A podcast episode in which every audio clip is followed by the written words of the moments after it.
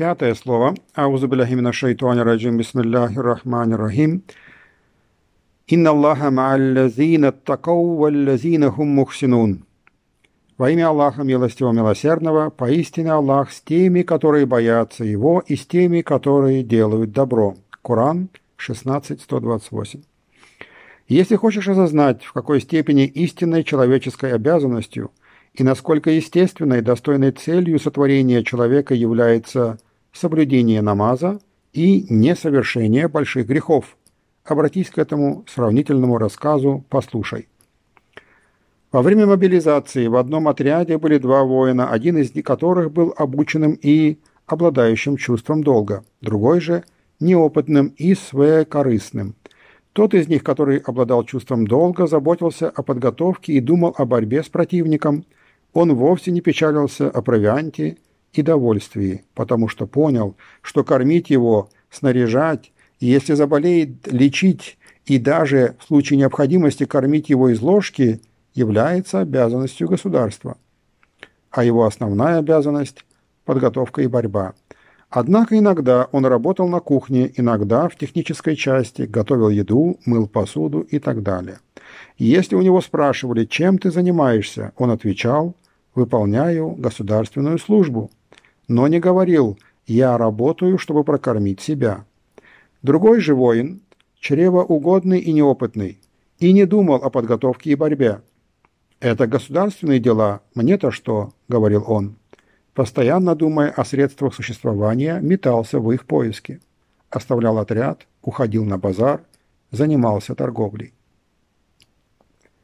Как-то раз его опытный товарищ сказал ему, «Брат мой, твоя основная обязанность – обучение и борьба. Ты для этого сюда направлен. Доверься нашему правителю, он не оставит тебя голодным». Это его обязанность. К тому же ты бессилен и беден, не сможешь везде прокормить себя. Кроме того, это время, время войны и мобилизации, и вдобавок назовут тебя не подчиняющемуся приказу, накажут. Да, перед нами есть две обязанности. Одна из них – обязанность правителя – кормить нас. Иногда мы служим ему, когда он наделяет на нас какую-то обязанность, да, то есть он наделяет нас провизией, и мы должны, опять же, быть в технической части или в столовой. Но это его обязанность – обеспечивать и кормить нас. Другая – наша обязанность. Правитель, снаряжая, помогает нам, мы обучаемся и ведем борьбу с противником. Это наша обязанность – обучаться и вести борьбу с противником. И ты поймешь, в какой опасности окажется тот беспутный воин, если он не послушает этого опытного солдата. Итак, о моя ленивая душа, то бурное поле битвы – это наша беспокойная земная жизнь, то разделенное на отряды войска – человеческое общество, а тот отряд – исламский мир нашего времени. Те два воина, один из них – праведный мусульманин, знающий и соблюдающий предписания своей религии – и борющийся с самим собой, со своими страстями и сатаной, чтобы оставить большие грехи и не совершать прегрешений. Другой же – заблудший грешный человек, вредящий самому себе, который, погрузившись в мирские заботы о пропитании до уровня укора истинного кормильца, да, укорять его, да, упрекать, не соблюдает основные предписания религии, фарзы, и совершает грехи, сталкиваясь с ними на пути мирских забот. А тем обучением, подготовкой и уставом является в первую очередь намаз, поклонение Всевышнему. Да, то есть, как мы уже читали в предыдущих темах, да, Аллах сотворил нас для этого. «Вама халяктуль джинна валь инса илля лия абудун» Аллах говорит в Коране, что именно для поклонения сотворен человек, только для этого. Остальные его э, желания, понятия и так далее – это второстепенно. Конечно же, Аллах допускает и дозволяет нам, пользуясь этим миром, получать наслаждение, но основная цель прихода наша – это поклонение намаз, поклонение Всевышнему. Борьба же с противником означает борясь с самим собой, со своими страстями, с сатанинскими силами из джинов и людей, избегать совершения грехов, избавить себя от безнравственности и аморальности, а свое сердце и душу от вечного падения и разрушения, что и является самым большим джихадом. Да? Джихад – многое э, такое слово, которое многие трактуют не совсем правильно, э, или боятся, вернее, этого слова, хотя джихад – это упорствовать в чем-то, да? упорствоваться в борьбе, например, со своим навсом. И самый большой джихад – это как раз-таки противостоять своим низменным желаниям. А те две обязанности, одна из них – давать жизнь и заботиться о ней. Да? Обязанность чья? Правителя, да? Помнишь, две обязанности. То есть первое – давать жизнь и заботиться о ней. Это разве не так? Посмотри, да? То есть где мы были, скажем, сто лет назад? Нас не было. Аллах подарил нам жизнь и сотворяет ее ежесекундно, каждодневно. То есть каждодневно нам постоянно дается и даруется, сотворяется что-то. Да? Это его обязанность. Другая, поклоняясь дающему жизнь и заботящемуся о ней, молиться ему и, уповая на него, довериться ему. Да? То есть мы, понимая, что жизнь дана нам в подарок, да?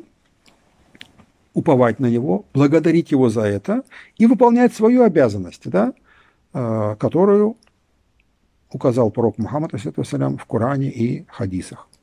Да, тот, кто дал и устроил жизнь, являющуюся самым ярким чудом божественного искусства и дивом божественной мудрости, является и тем же, кто дает средства для ее поддерживания и продления. Другого, кроме него, нет. Просишь доказательств? Самые слабые, самые неразумные животные, питающиеся, питаются лучше других, например, плодовые черви и рыбы. Самые слабые и неразумные, да, то есть самое слабое – червячок, который Аллах сажает в яблочко и практически в, в центр его пропитания – Куда бы он ни повернулся, кусай, вот тебе и кушай пропитание вокруг тебя, да? И самые глупые, неразумные рыбы, да, тут же ловишь ее на крючок, отпускаешь, она опять же хватает этот крючок, да, у него нет разума. Но какие они? Огромные, да, до несколько тонн. То есть из простой соленой воды или там простой воды и песка Аллах сотворяет им пропитание, сколько они пожелают, и кормит их. Самые беспомощные, самые хрупкие создания – кормятся самой лучшей пищей, например, дети и детеныши животных. Да, чтобы понять, что дозволенная Богом халяль, пища, добывается не посредством силы и воли, а посредством беспомощности и слабости, достаточно сравнить рыб с лисицами, детенышей с хищниками, деревья с животными. Стало быть, человек, пренебрегающий намазом, из-за забот о пропитании походит на того воина, который, бросив учение и подготовку и оставив укрытие, нищенствует на базаре. Однако, совершив намаз, отправится самолично в поиски своей доли из сокровищницы милости Всевышнего, милостивого кормильца, чтобы не быть бременем для других, это замечательно, благородно, и это тоже является поклонением. К тому же, на то, что человек сотворен, чтобы поклоняться своему Создателю, указывает его природа и духовная система, ибо с точки зрения дел и возможностей, необходимых для его жизни в этом мире, он не достигнет степени обыкновенного воробья.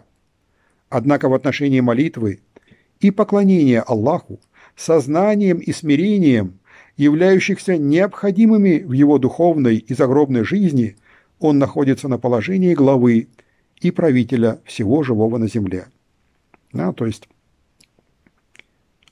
чтобы удовлетворить свои потребности, даже воробей находится на, выше, на положении выше нас.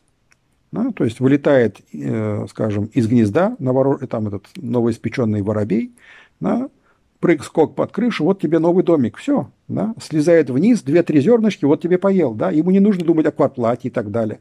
То есть Он в наслаждениях и в доступности этих мирских вещей лучше нас. Да? Но благодаря молитве, да, как раз-таки есть наш приоритет, да, которая заложена в нас, в, на, в нашем естестве, да, мы становимся главой и правителем всего живого на земле.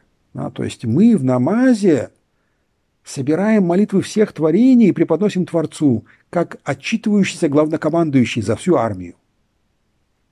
«Стало быть, о душа моя, если твоей главной целью будет земная жизнь, и все твои усилия будут ради ее благ, то опустишься на положении самого обыкновенного воробья. Если же сделаешь главной целью жизнь в ином мире, мирскую жизнь пашней и средством для достижения этой цели, и приложишь для этого все усилия, то поднимешься на положении великого вождя всего живого на земле, а также на этом свете будешь обласканным и молящимся рабом Всевышнего и его дорогим и почетным гостем. Да? То есть какая разница? Да? Если мы только будем делать, э, уделять внимание мирскому, мы опустимся до простого воробья, то есть пытаясь уделить, насладить свои прихоти. если же мы сделаем этот мир как гостиницу, да, как место временного пребывания, пашней загробного мира, да, ступеньками, чтобы достичь а, высших ступеней вечности, тогда мы становимся э, как бы вождем всего созданного в этой Вселенной, на этой Земле, и почетным гостем Всевышнего. Итак, у тебя есть два пути. Ты можешь избрать желаемый. Путь истины и помощь проси у милостивого, милосердного. Субханакаля ильмаляна илляма аллямтана иннаки анталя хаким – وآخر دعواهم الحمد لله رب العالمين. الفاتحة مع السلامة